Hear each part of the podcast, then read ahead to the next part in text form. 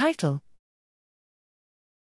A whole nervous system atlas of glutamate receptors reveals distinct receptor roles in sensorimotor circuits. Abstract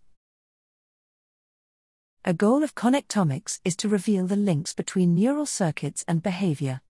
Larvae of the primitive chordate Ciona are well suited to make contributions in this area. The small size of the Ciona larval nervous system, tilde 180 neurons, has facilitated the full characterization of a connectome. In addition, the larvae display a range of behaviors that are readily quantified in both normal and manipulated larvae.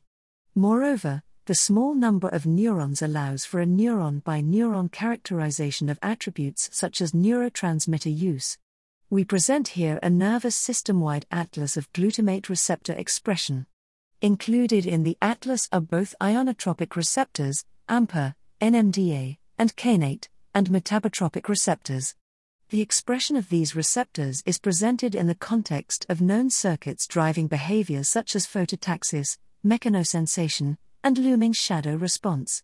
The expression of AMPA and NMDA receptors, in particular, helps to resolve the apparently paradoxical coproduction of GABA and glutamate by some photoreceptors.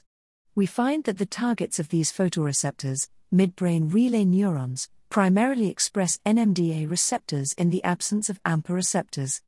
This is in agreement with previous results indicating that GABA is the primary neurotransmitter from the photoreceptors evoking a behavioral response, swimming, through a disinhibition mechanism.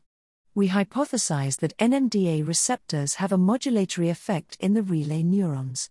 Other findings reported here are more unexpected. For example, the targets of glutamatergic epidermal sensory neurons, ESNs, do not express any of the ionotropic receptors, yet the ESNs themselves express metabotropic receptors.